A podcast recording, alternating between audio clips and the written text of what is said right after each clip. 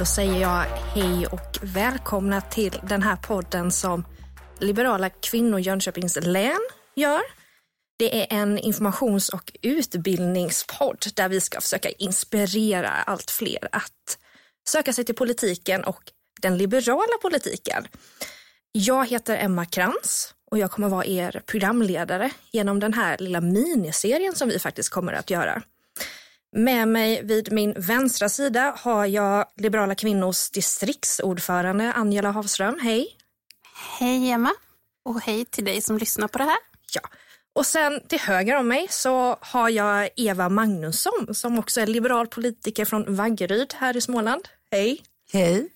Och hej alla som lyssnar. Ja, och sen på länk så har jag väl med vår, får man väl säga expert idag och sakkunniga Cecilia Elving som är riksordförande för Liberala kvinnorna. Hej Cecilia! Hej, vad roligt att vara med. Tack för att du är med får vi börja med att säga. Men jag har en liten första fråga till er alla och det är vad är feminism för just dig? Om vi börjar med just du Angela, vad, vad säger du om feminism och mm. liberal feminism? Alltså, ja, för mig är feminism att dels är det att våga stå för någonting. Att, att dels är det ju att, att se att det finns skillnader mellan män och kvinnor. Att vi har ett ojämställt samhälle och att vilja göra någonting åt det. Och sen också faktiskt att, att våga vilja göra någonting åt det. Mm, och vad ska vi säga, Eva, vad, instämmer du på vad Angela säger eller vad har du för synpunkter? Ja, jag instämmer, men jag skulle också vilja säga att för mig så sig i att alla ska ha samma förutsättningar att nå dit de vill. Och det har de inte idag. Det har inte tjejer och killar på samma sätt. Så för mig då, friheten med liberalismen är ju också friheten att få nå så långt man vill och kan själv. Mm. Oavsett kön mm. eller andra förutsättningar. Mm. Så jämlikhet och jämställdhet hänger tätt ihop för mig och liberalismen är självklar i det. Vissa vill inte kalla sig feminism, de säger att de är för jämställdhet. Går det eller är man egentligen feminist då? Vad säger du Cecilia? Ja, nej men då är man ju feminist. Alltså om, man, om man ser de eh, strukturer som finns som, som eh, påverkar män och kvinnors frihet eh, och man vill göra någonting åt dem, då är man feminist. Mm. Um, och om man också, jag skulle säga att den liberala feminismen att också handlar om att vi ser de här strukturerna, vi ser alla mönster men vi utgår alltid från individen mm. um, när vi, vi försöker rätta till det här. Och det är ju liksom det som är, är den liberala feminismen väldigt mycket. Eh, det som är liksom speciellt för oss, tänker jag. Eh, och att det, vi också, jag skulle också säga att det är speciellt att vi så tydligt ser jämställdhet eh, och feminism som en eh, att det inte är en kvinnofråga utan att jämställdhet är en frihetsfråga för både män och kvinnor. Eh, och att det är någonting som vi gemensamt, män och kvinnor, ska, ska arbeta för att, att vi ska uppnå ett jämställt samhälle. Mm. Nu står Eva här och nickar, det kan inte ni som lyssnar se, men vad, du vill kanske flika in här med någonting Eva? Ja, men jag instämmer Cecilia, det var bra uttryckt, det var lite det jag ville få fram innan. Jag, för oss är ju friheten och den individuella friheten så viktig. Och när det finns strukturer i samhället som gör att inte alla får samma chans, så, så är liberalismen lösningen och den liberala feminismen. Och jag tycker det är viktigt att komma ihåg det som du sa Cecilia, att det handlar om att män och kvinnor ser de här strukturerna. Det är inte en kvinnofråga. Ja. Det är en frihetsfråga. Och där nickar du också, ja, Angela. Det är jätteviktigt. Att det är inte en kvinnofråga, det är en frihetsfråga. Mm. För det är ju som du säger, att alla vill inte bli kallade feminister. Men jag tror på jämställdhet, men jag är inte feminist. Och, och jag har ju ofta varit med om det här när man är, exempelvis då som jag är distriktsordförande här i Jönköpings län för liberala kvinnor, att det finns ja, män då i främsta hand, absolut inte alla, men det finns några som, som nästan är lite rädd för att man kämpar för jämställdhet och att man är feminist och som exempelvis det kan vara sådana saker som att jaha, men eh, ja, jag vågar väl inte öppna dörren för dig här, för vad säger du då? Och det handlar ju liksom inte om det. Vad, vad är de mest rädda för då, tror du? Ja, men att kanske att jag är lite för stark, tänker jag. Men, men just det här att, ja, mm, men liksom lite så här misstänksamhet. Men det har ju såklart också faktiskt blivit bättre med åren, tycker jag. Tror du att, eh, här tänker jag helt fritt själv, att eh, jag skulle ibland vilja säga att eh, feminism har ju blivit förknippat med något som är väldigt vänster och till och med kanske vänsterradikalt ibland. Att vänstern nästan har tagit patent på innebörden av feminism trots att det är mycket bredare än så och i allra högsta grad faktiskt något väldigt liberalt måste vi ju säga. Vad, mm. vad tänker du Cecilia där med eh, liberala kvinnors eh, historia och vår liberala feminism? Är, har vänstern varit fördrivande och vi har legat på latsidan eller hur ser det ut? Nej, men vi har ju en otroligt stolt historia, vi liberaler. Det är ju tack vare oss som kvinnor överhuvudtaget har fått rösträtt. Och jag skulle säga att genom historien så är det ju det är liberaler tillsammans med socialdemokrater. Och de var och för sig med även i rösträtten. Ska jag säga. Det, det måste vi ge dem. Ja, det måste vi ge dem. Det är liberala feminister tillsammans med socialdemokratiska feminister som har stått bakom väldigt, väldigt många av de eh, reformer som gör att vi kvinnor överhuvudtaget kan, kan arbeta, kan rösta, mm, eh, mm har tillgång eller har rätten över vår egen kropp genom tillgång till preventivmedel och fri abort och så. Eh, så att vi har ju en otroligt stolt historia, men jag skulle säga att, att idag, eh, ja, delvis har ju vänstern tagit lite patent på feminismen och det handlar ju om att att liberala feminister, men framför allt i borgerligheten, att, att eh, man inte har drivit eh, feminismen tillräckligt hårt. Mm, mm. Utan det behövs ju fler liksom, högerfeminister, borgerliga feminister, socialliberala och liberala feminister. Eh, vi har varit lite för ensamma, vi liberala feminister, eh, av de som inte är socialistiska feminister och vänster, mm. Eh, på, på olika sätt helt, helt enkelt. Ja, det har ju nästan kommit en liten våg, tycker jag, med nykonservativa liberalister, eller feminister var det, mm. eh, som jag faktiskt kan tycka. Men Cecilia, skulle du kunna berätta lite mer om eh, vår historia med just liberala eh, kvinnor? Finns det något mer där att tillägga? Du har redan pratat väldigt väl om det, men vad, för den som är nyfiken och inte känner till oss, vad, vad kan du mer berätta?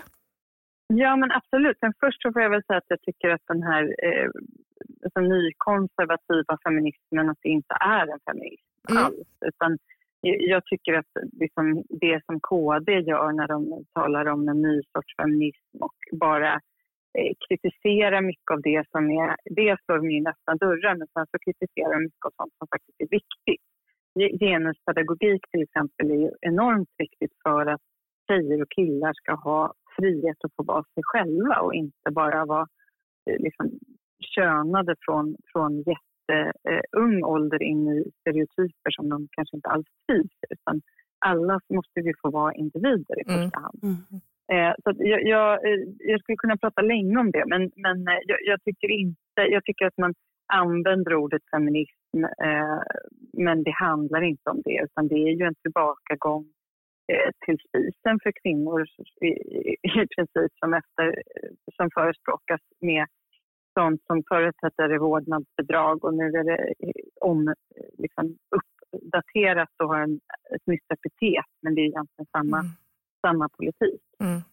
Um, men, men uh, ursäkta utvikningen, jag blev bara lite... Nej, det, det är jättebra, men ja, de har väl fångat ett epitet som du säger som kanske har varit väldigt framgångsrik. Många vill kanske identifiera sig som feminister idag och eh, då använder man det ordet själv också. Men eh, om vi fortsätter där till min... Eh, kan inte jag få flika in? Ja, självklart Eva. Jag tänker också det med vårdnadsbidraget, Cecilia, att vi pratar om det för att det är en frihetsfråga också, säger de feministerna, de konservativa feministerna kallar det för en frihetsfråga också. Och till viss del kan jag hålla med, men då skulle vi ha andra strukturer i botten så att man väljer det på riktigt och inte blir tvingad in i en struktur som är gammal och förlegad. Det är inte Nej. liberal feminism. Mm, mm. Nej, det vi sett med vårdnadsbidraget är framförallt att det blivit en stor eh, integrationsfälla ja. och har lett till att, att kvinnor med utländsk bakgrund inte kommer ut på arbetsmarknaden. Mm. Mm. Men ni ville höra lite om historiken, eh, var det så? Ja, ja, några minuter kanske. Ja, för den som inte känner till oss och som faktiskt kanske är lite nyfikna nu, vad, vad kan du berätta om vår historia? Ja, men liberala kvinnor har ju en historia verkligen att vara stolt över som sträcker sig över hundra år bakåt i tiden. Um, och det finns ju en rad liberala kvinnor genom historien som, som verkligen har varit uh, enormt centrala för de rättigheter som vi kvinnor, alla kvinnor i Sverige har, har idag. Kan du nämna uh, några namn där som kanske är kända för den större publiken kanske? Ja, men jag tänker till exempel Selma Lagerlöf Ehm, Ehm, hon var väldigt engagerad i kampen för kvinnlig rösträtt och hon eh, var också kommunal, eh, kom, ja, kommunalpolitiker i Värmland. Eh, och hon var en av dem som skrev under det här uppropet för Folkpartiets bildande. Det var väl ja, 1934. Eh, sen Fredrika Bremer, Anna Maria Lenngren, eh, Emilia Bromé eh, och sen inte minst såklart eh, Kerstin Hesselgren och Elisabeth Tamm. Ehm, de var ju båda eh, av de första... Eh, det var ju fem kvinnliga riksdagsledamöter som valdes in då 1922. Eh, och då hade ju vi två liberaler, Kerstin Hesselgren och Elisabeth Tamm. Eh, och eh, Kerstin Hesselgren var ju under lång tid den eh, tyngsta kvinnan i, i riksdagen ehm, som drev igenom Eh, många viktiga frågor men, men bland annat så var det ju 1930 så fick hon igenom att man inte fick avskeda kvinnor för att de var gravida eller eh, ja, för att de gifte sig eller så. så mm. Ni hör ju, det låter mm. ju absurt. Men, det är katastrof. Men, ja, fast det pågick ju ända till 90-talet. Ja. Mm. Ja, ja. Egentligen. Och det är fortfarande aktuellt ja. i andra delar av världen ja. också så att säga. Ja, jag uh. tänker på hiv och kampanjen som FN har till exempel. Den är ju jätteviktig. Mm. Och, och jag, när jag började jobba runt sekelskiftet 2000-talet alltså, som lärare så hade vi en jättestor facklig diskussion om just detta löneförhöjning, mindre löneförhöjning för att du är gravid. Vi var ganska många på min arbetsplats som var det, som fick den minsta löneförhöjningen och det här var 2001. Mm. Så, ja, så det det har inte för, den strukturen har inte försvunnit nej, än. Nej. Eh, och kanske de senaste åren här för att det har funnits en del prejudicerande fall mm. i rätten, i, arbets, i arbetsrätt. Men jag, det har inte försvunnit helt och hållet. Man ställer frågor fortfarande på arbetsplatserna där man luskar efter ja. om man tänker få barn, om man tänker vara hemma. Exakt. Det är en av de viktigaste strukturerna vi har idag att jobba mm. för mm. att få bort. Mm. Jag känner faktiskt det när jag, nu, är jag, nu ska jag outa min ålder då, men jag är 27 och jag känner att jag börjar komma när jag söker jobb nu att de sitter nog där och funderar, ja. arbetsgivaren, på att ska hon nog bli på smällen snart för eh, Ja. Nu, nu, börjar andra i min ålder komma upp och skaffa barn och jag tänker mm. Angela, du, du har ju några ja, kottar. Ja, precis. Jag har ju fyra barn och det har ju inte varit det lättaste att kan man säga kombinera liksom barn och, och jobbsökande. För jag har ju i princip varit jobbsökande i varje graviditet. Jag med, med, efter det, det, första barnet så fick jag ett, en projektanställning och det var jättespännande och bra men det var som sagt bara en projektanställning. När jag skulle efter mitt andra barn, då var jag på många intervjuer och då var det ju hela tiden, jaha men du har två små barn, hur ska du klara av här? Måste man ju ibland jobba på kvällar om vi har evenemang? Och det var liksom så här, men jag har ju faktiskt en man som kan hjälpa till. Eller liksom hjälpa till. Alltså, vi är två i vår mm, familj. Mm. Sådana grejer är inte... Det, det, här var ju för sig tio år sedan nu, men det är, sånt, det är inte roligt att höra. Man blir helt chockad. Sådana saker får man inte säga. Och då sa jag faktiskt, jag fick inte det jobbet, men jag var first runner-up. Och då frågade jag, har det att göra med att jag har barn? Och, och hon som hade intervjuat mig, hon bara, nej, men varför tror du det? Ja, men för att eh, din chef då ställde den frågan. Han var också med och intervjuade. Och hon bara, nej, nej men han menade ingenting med det. Och han var bara lite nyfiken och ville konversera. Ja, mm, visst. Det går att kombinera barn och yrkesliv. När jag fick, efter mitt tredje barn bestämde jag mig för att ta tag i min egen karriär och startade en glassfabrik. Och när jag fick mitt fjärde barn så växte hon upp i glassfabriken. och så hon var ju med hela, hela tiden i princip. Och, och det går att få barn och fortfarande jobba om det är så att man vill det. Och det är viktigt att vi blir förebilder i det. Mm. Mm. Precis. Nej, men det går ju att, att eh, jobba och att ha barn för att vi har skapat eh, att det går. Mm. Det är ju tack vare föräldraförsäkring och eh, inte minst förskolan som det verkar, och, och fritids också såklart. Absolut. Mm. Eh, och det är klart att det är oerhört mycket tuffare i många andra länder och, och där är det ju, jag tycker att ibland så är det så lätt att man glömmer bort det. Alltså länder som är lika oss och som, ja, men som England till exempel. Det är nästan omöjligt för kvinnor att arbeta för att, eh, när man har små barn för att förskolan är så otroligt dyr. Mm. Eller det, det, är liksom helt olönsamt. Och det där, jag tycker ibland när man, när man träffar vänner eller ja, som, som är från andra länder och liksom jämför situation och inser att oj, att det fortfarande är så här alltså i, i rika länder som är lika oss, att man inte liksom har förstått hur otroligt viktigt det är även för, för samhällsekonomin med till exempel förskola. Sverige har ju väldigt, väldigt hög, eh, högt arbetskraftsutbud av kvinnor. Vi har väldigt många kvinnor som arbetar jämfört med andra länder och det är klart att det påverkar ju också landets ekonomi och hur, vilken motståndskraft vi har i kriser och sådär. Mm. Ja, men det är ju verkligen en samhällsvinst både med föräldraförsäkringen och, och som du säger eh, förskolor och så. Ja. Och sen tycker jag, jag tycker det är viktigt att vi också jobbar för att dela lika och att vabba lika. Mm. Till exempel, mm. för vabb är också en, en viktig frihetsreform. Att man, att man kan vara hemma utan att förlora hela sin inkomst. Dessutom det du säger Cecilia med, med dyra förskolor och så. Jag är så förvånad, jag har ju vänner som bor lite över hela världen. Och när man, att svenska killar som är uppväxta i, i alla fall ihop med sådana som jag, mm. som hela tiden påtalar och, och påpekar och så tänker man det här sitter i ryggmärgen på de här grabbarna och sen flyttar de till ett land där det inte finns förskola och så är det de som jobbar, inte tal om att fruarna ska jobba, hur snabbt man kommer in i de här strukturerna igen. Vi får inte glömma bort dem, vi måste jobba med det här hela tiden. Ja, jo. Och vara förebilder. Mm. Våra män är otroligt viktiga förebilder. Jag har ju fem barn hemma då, fyra killar. Och det är ju så otroligt viktigt. Jag påpekade för min man om och om igen.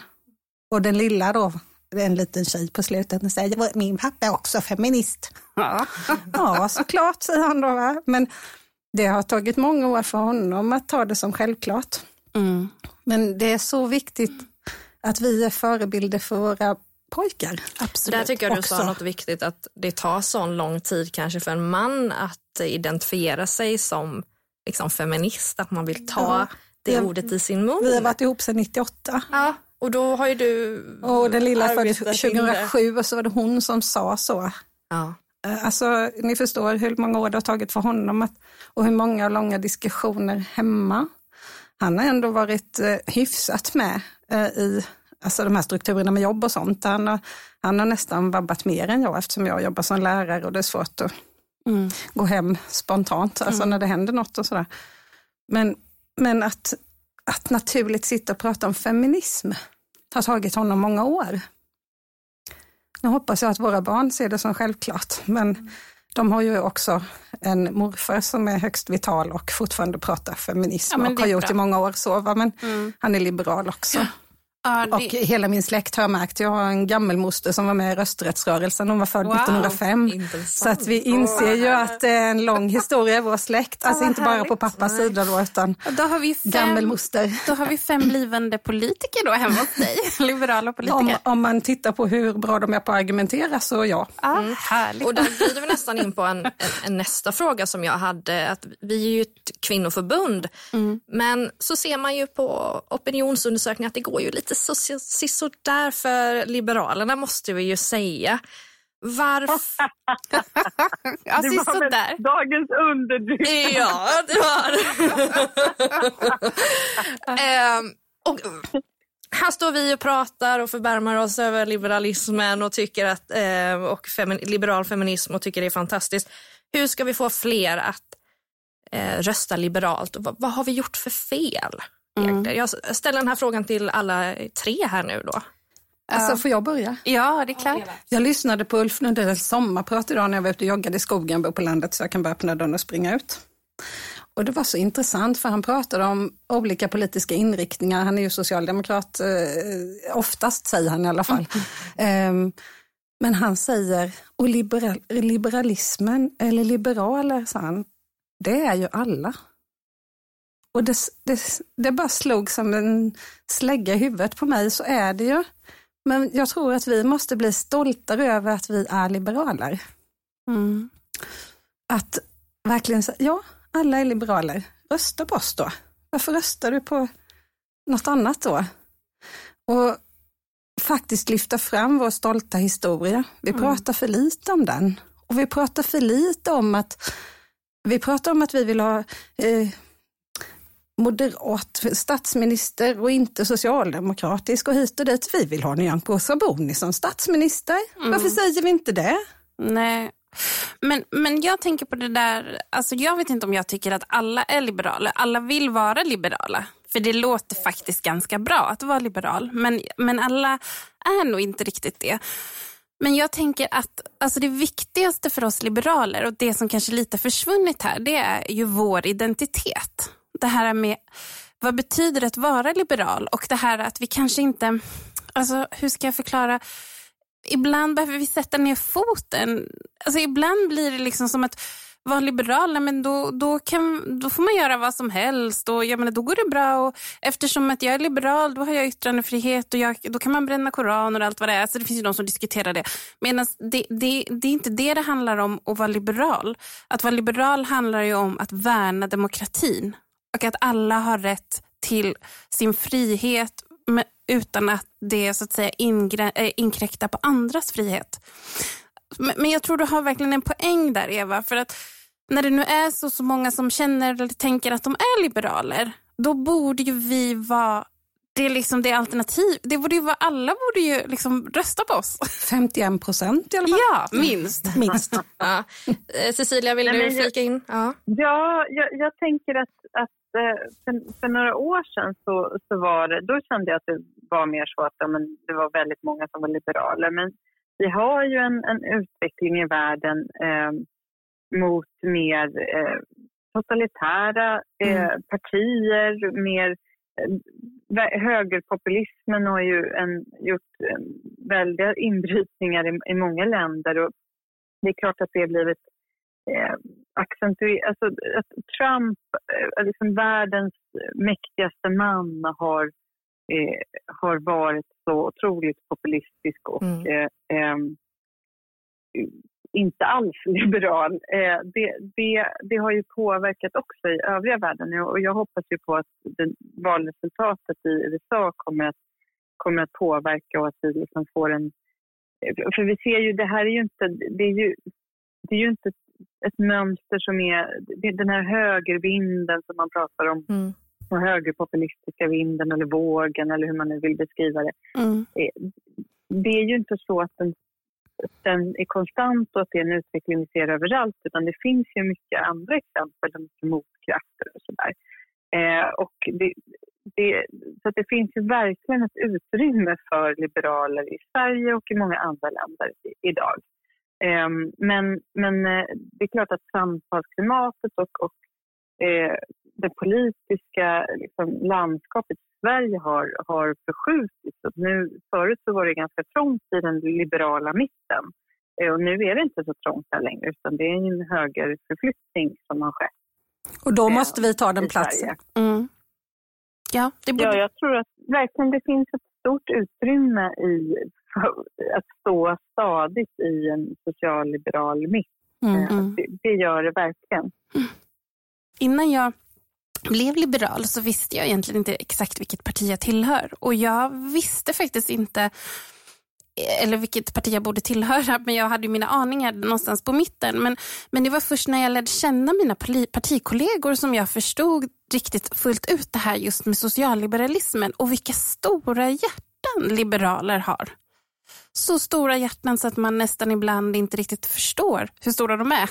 Så det måste vi, precis som du säger, bli bättre på att förmedla. Att vi finns för den lilla människan och vi finns här för att kämpa för den. Jag, jag har en, en, teori om varför, eh, som, är, som en delförklaring till varför det går dåligt för Liberalerna. Mm, mm. Och, och, då menar jag inte bara liksom varför jag har 2,7 just nu, utan mer varför det har gått dåligt de senaste åren. Mm.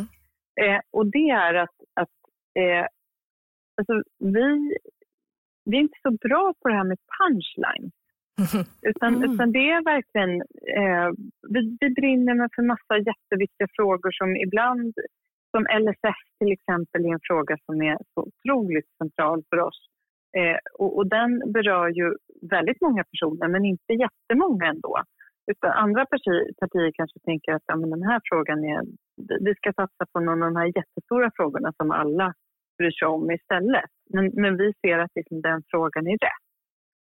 Um, och, och jag skulle säga att vårt budskap är ofta ofta lite mer eftertänksamt baserat på fakta och forskning och så här. Och det, det görs inte så mycket för punchline. Så nu var ju mycket av, av eh, människors, hur man får information om politik, det har ju lite flyttat från media, från debattartiklar och tidningsprogram och debatter på tv och så till sociala medier.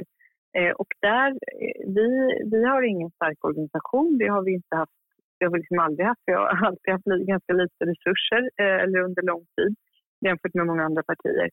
Eh, och vi, vi är liksom inte mästarna på coola slogans eh, i sociala medier, liksom när politik ska föras fram på det sättet. Um, så det, jag tror att det är bara en delförklaring såklart, men jag tror att det ändå påverkar eh, vår situation. Mm. Mm. Det tror jag också. Mm. Och Jag tror en poäng det där. Och, och, och man tänker så men vi måste växla upp kommunikationen. Men det spelar ingen roll egentligen att vi växlar upp kommunikationen om vi inte liksom får de här punchlines. Alltså, vi, vi måste få ut våra budskap, men då måste det också vara budskap som, som alltså säljer, det låter väldigt ytligt, men som verkligen som slår igenom. Och det är ju precis som du säger, då måste det vara lite så, ja, lite snärtigt kanske, jag vet inte. Och det vi behöver slå, får jag säga Emma? Absolut. Eh, det vi behöver slå igenom med, det är med värme och hjärta. Mm. Jag tänker att eh, det är ingen som tar den platsen. Eh, det finns ett parti till i mitten som tar, det, tar ganska mycket av det. Fast de ser det inte på samma sätt, sätt som vi, som vårt parti gör. Jag tror vi kan bli bättre på att ta vår plats på mitten. Mm, visa skillnaderna menar du? Visa skillnaden mellan nyliberalism och socialliberalism. Om jag får uttrycka ja. mig på det viset. Mm. Det blir lite slarvigt ja. uttryckt Cecilia, men jag tror ni förstår vad jag menar. Att, mm. att visa vår socialliberala, vårt socialliberala hjärta. Jag tror det är det vi kan lyfta i sociala medier med punchlines, med, med klipp, med korta inslag och mm. så. Jag tror men, vi kan bli bättre där. Mm. Att, att, allt är ju inte heller korta klipp och punchlines. Det finns en, en en också parallellt med det en, en önskan eh, till djupa samtal, ja, till resonemang. Till, mm. men, men det finns också en längtan efter, efter de här samtalen, så som ett samtal så som vi har nu. För Liberalerna är ett parti med djup och med hjärta. Mm.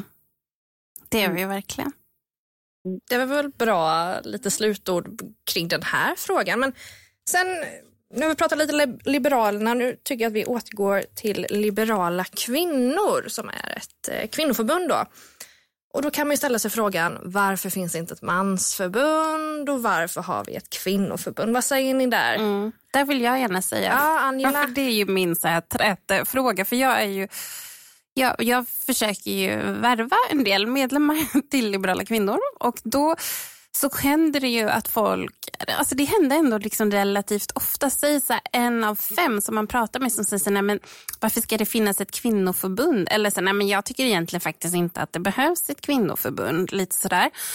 Men, men då brukar jag, när de ställer den frågan, då brukar jag säga så här, ja, men jag tänker så här att för hundra år sedan när Kerstin Hesselgren, Elisabeth Ham, Selma Lagerlöf, när de kämpade för att kvinnor skulle få rösträtt och få vara med och bestämma, då tror jag att det fanns en del personer som sa men vad ska det vara bra för? Varför ska det behövas? Det är väl bra som det är nu?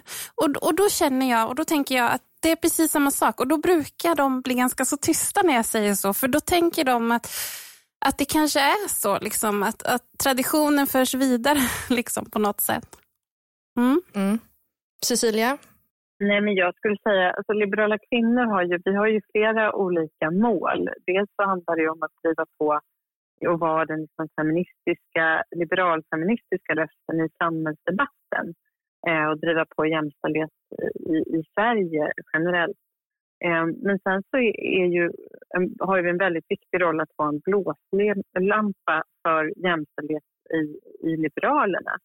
Och det handlar ju dels om att se till att Liberalerna driver jämställdhet som en av sina mest prioriterade frågor. Ehm, och, och där är det ändå så att vi behöver ändå ligga på och vi gör väldigt stor skillnad. Det gör väldigt stor skillnad att vi ligger på i, eh, just i politiken. Ehm, men sen är det också för oss att, att eh, arbeta för att kvinnor och män får vara eh, politiker och få vara medlemmar eh, på lika villkor i Liberalerna. Och där ser det väldigt olika ut. Och, och eh, om vi har ganska många medlemmar någonstans, som i större städer till exempel, och vi har kvinnliga företrädare som är starka och som gått före och sådär, eh, då är det inte jättestora jämställdhetsproblem som vi ser, även om det finns, det finns alltid någon som så. Men på vissa ställen så ser vi helt förfärliga härskartekniker och, och eh, ja, en, en hemsk sexism, att det, det liksom finns kvar. Eh, så att, så att det, vi behövs verkligen mm. eh, av flera olika skäl. Eh, men det är klart att drömmen är väl att, att kvinnoförbund inte ska, ska behövas. Men det, det är långt kvar tills dess. Tills vi är där. Mm. Hur får vi fler att engagera sig då? Vad, vad tror ni allesammans? Har, kan vi nå något framgångsrecept? Ja, med det så vill jag verkligen säga till alla män som lyssnar på det här att eh, män är väldigt välkomna liberala kvinnor. Mm. Jag är så stolt över att, att vi driver jämställdhet som en frihetskamp för både kvinnor och män. Att vi driver det tillsammans, att vi har så många män som har varit så så viktiga och betytt så mycket eh, för jämställdhetsfrågor. Så den, för den, det mötte du nu också, Angela, eller hur? Att, mm. att män säger att men, jag stöttar liberala kvinnor, men jag kan ju inte vara medlem. Men det Nej. kan man absolut. Och vi behöver fler män som medlemmar. För vi säger ofta att vi är stolta över det här, men sen har vi ungefär 3% av våra medlemmar som är män. Så det är lite, lite pinsamt tycker jag för för alla liberala feministiska män. Det är bara att komma med helt enkelt och bli medlem. Ja, för vad är det där? För nu, vi hade ju en liten värvningskampanj här för ett tag sedan, liberala kvinnor, och då satsade vi ju i vår styrelse här i Jönköpings län så satsade vi på att försöka värva männen runt omkring oss faktiskt och just alltså, främst kanske sådana som redan var liberaler för vi tänkte så här, men det är så här lågt hängande äpplen. Och vi lyckades ju värva en hel del vilket vi är jättetacksamma för och tack ni som lyssnar, alla våra medlemmar också. Men det, det som var då var ju att någon sådär som man egentligen tycker väldigt mycket om och som man vill ska vara med kunde liksom säga så här, ah, nej men jag hoppas ni respekterar det här men jag anser att ett kvinnoförbund ska vara just ett kvinnoförbund och det är väldigt viktigt för kvinnoförbundet att det bara är kvinnor med. Och då kände jag liksom så här, vad, vad ska jag, alltså vad, vad, vad, tycker du Cecilia, hur argumenterar vi för det? För jag tycker egentligen att det är precis tvärtom. Men ska man då, när, när, när han börjar och inleda med att jag hoppas att ni respekterar det här, då kan jag ju inte egentligen dra igång en diskussion. Han är, han är lika fast han i ett, en struktur. Ja. Förlåt Cecilia, fortsätt du. Nej, men jag, jag tycker, alltså för mig, en av anledningarna till att jag liksom blev fast i Liberalerna och, och har stannat kvar och, och känner sånt engagemang, det är alla dessa feministiska män som, eh, som har gjort... Som, jag, jag tänker till exempel på Gabriel Romanus som Eh, på 70-talet såg till att vi fick en liberalare abortlag och drev på jämställdhetsfrågor på så många sätt och som fortfarande är engagerad, är medlem i Liberala kvinnor och, och eh, eh, liksom driver på och skriver böcker. Och, eh, alltså, den typen av manliga förebilder. Jag tycker att både kvinnor och män ska inspireras av dem och eh, komma med och eh, bli, både bli medlemmar men också verkligen känna att de har, har rätt och till och med skyldighet att, att lyfta jämställdhetsfrågor. Mm. Ja, det är mm. bra. Du har, du, du har rätt att lyfta jämställdhetsfrågor och du har en skyldighet, får vi säga. ja. ja, härligt. Men då får vi väl välkomna männen då. De brukar ju inte alltid välkomna oss, men eh, vi får sträcka ut en hand och säga att de är välkomna i Liberala kvinnor. Eh, varmt välkomna. Varmt välkomna. Varmt mm. Jag måste försvara våra liberala män, för i all politik jag har varit engagerad i sedan 2002 när jag började engagera mig, så är det de liberala männen som har stått upp för feminismen i mm. många sammanhang. Mm. Det är inte de som har stått färska teknikerna så jag har gråtit när jag har kommit hem. Nej, det, det är inte en enda liberal man. De, Nej. Är, de är bra. Ja. ja, nej, jag kanske har stött på en eller ett par som testar härskartekniker ibland. Men jag håller med om att när man har varit med exempelvis i kommunfullmäktige ett tag så ser man ju att det finns andra partier som har mycket, mycket större problem med härskarteknik i alla fall. Verkligen, och det där tycker jag, eh, alltså när, när vi pratar om att det är viktigt att, eh, för liberala kvinnor att jobba för att kvinnor och män ska vara, få vara politiker på lika villkor Eh, då, det är verkligen så att våra kvinnliga politiker möter rätt ofta härskartekniker från andra partier runt om till exempel i kommunfullmäktige men också regionfullmäktige. Mm. Um, och säkert i riksdagen också. Men, men, uh, men det är framförallt uh, på mer lokal nivå som jag möter det rätt ofta. Uh, så det finns ju absolut partier som har mycket större jämställdhetsproblem än, än vad Liberalerna har. Mm. Ehm, men det, de politikerna påverkar ju också Liberalernas eh, kvinnliga politikers situation. Ja. Och sen såklart alla dessa troll på nätet. Allt det skräp som kvinnor får emotta. Mm. Eh, både hot men, men framför allt eh, bara otrevligheter. Eh, och det är ju väldigt stor skillnad för män och kvinnor. Eh, mm, våra manliga politiker de får ju ja, men ibland känns det som att de får typ du är dum och sen så får liksom våra kvinnliga politiker våldtäktshot. Alltså det, det är mm. väldigt stor mm. skillnad. Men om vi tänker nu, för lite tanken här från oss i Jönköping när vi ville starta den här podden var att vi, alltså sådär att vi kände så här, men det behövs någon ny arena för att liksom kunna hämta information om man är ny. Um, så att jag vet inte, ska vi, liksom, vi avsluta på någon liten positiv Ja, men jag tänker sådär att om ni nu är supernyfikna, vilket ni självklart är på liberala kvinnor och liberal politik och liberal feminism. Hur kan man då kontakta oss lokalt, Angela? Hur kan man få mm. tag i oss? Ja, men precis. Man, eh, man söker på liberala kvinnor på nätet, det är det absolut bästa. Och liberala kvinnor i Jönköpings län, då kommer man till, till vår eh, webbsida och så kan man kontakta mig via mail exempelvis. Angela.hafstrom.liberalerna.se och man kan ju också kontakta Cecilia. Det finns kontaktinformation eh, till henne också. Och vi vill jättegärna ha nya medlemmar och vi, vill jättegärna, vi, vi är tacksamma för stödmedlemmar och vi vill också gärna ha medlemmar som engagerar sig mm. och som vill vara med oss på den här resan. För det är ju lite det vad det är nu. Val, vad ska man säga, valkampanjen har på ett sätt redan börjat och vi kommer ju växla upp här snart så det, det blir spännande. Och, och bor man inte i, eh, inom Jönköpings län så kan man ju klicka sig vidare på mm. Liberala kvinnors hemsida och Precis. hitta det län där du är bosatt och vill engagera dig. Och sen så finns vi ju på sociala medier. Mm. Absolut. Vi publicerar debattinlägg och har seminarier på gång. Mm. Vi har ju ett seminarium faktiskt nu när vi spelar in det nu redan ikväll. Mm. Ja men precis, och vi har ju, alltså det tror jag är positivt med det här med pandemin. Tycker inte du också Cecilia, visst har vi växlat upp väldigt mycket när det gäller digitala seminarier. Det är ju någonting nästan nu var och varannan vecka, superspännande grejer. Ja men absolut och, och generellt så, så, tycker jag, eh, om, man ska, om vi håller på att avsluta det här, att, att det går ju verkligen att göra skillnad. Det är ju helt fantastiskt och liberala kvinnor och Liberalerna har ju fått igenom så mycket jämställdhetspolitik i Sverige. Och det har ju, eh, mycket har ju börjat i, i liberala kvinnor, till exempel eh, tredje pappamånaden, eh, samtyckeslagstiftningen där mm. Liberalerna tack vare mycket, mycket tack vare liberala kvinnor blev första eh, eh, borgerligt parti att driva frågan och det blev jättestor effekt och så fick vi den dagen i Sverige. Mm. Eh, och, alltså, vad det gäller hedersvåldsfrågor har vi fått igenom så mycket politik, mm. inte minst tack vare januariavtalet. Mm. Eh, så att, så att det, det, går verkligen att göra skillnad eh, och det är väldigt...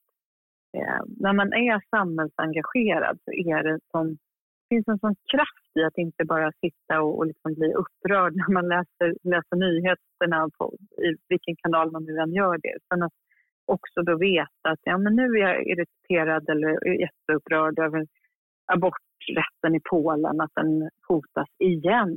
Mm. Herregud, hur många gånger har vi demonstrerat mot Polen? Mm.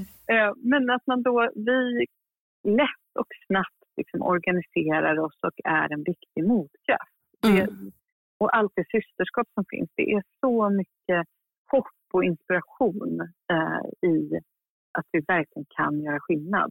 Mm. Tillsammans kan vi det. Mm. Mm. Ja. Tillsammans är vi starka. Ja, jag tänkte på det du sa, eh, Cecilia, om den här samtyckeslagen. Då kommer jag att tänka på att det är så, jag är så himla stolt och glad över att vi har varit med och drivit igenom det. Och jag har ju en mentor, eh, Anna Mårtensson, som lockade mig till Liberalerna. Och hon har jag, läste jag häromdagen var ju den som, vad jag förstod det rätt, tog upp just det här med samtyckeslagen eh, på ett landsmöte. Motionerade om det. Så jag kommer jag kom att tänka på det nu när du säger det. Och hon är ju sådär oerhört eh, alltså så här, engagerad och, och, och, driven och allt det där. Och det, det är så himla roligt med liksom all vilja och, och allt som finns runt om i vårt parti.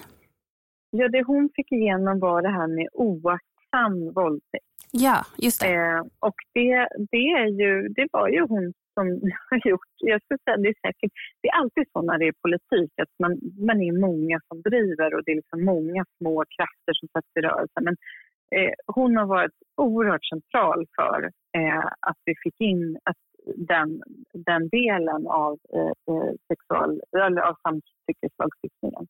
Eh, och det har ju fått jättestora effekter och vi ser, det, det har ju bara börjat så det kommer ju komma Ja, för det var min mm. fråga. Vad har vi kunnat se för effekter? För det, det, finns ju kritik mot samtyckeslagen, eller framförallt när den, när den klubbades igenom. Men vad har vi kunnat se för effekter av den då?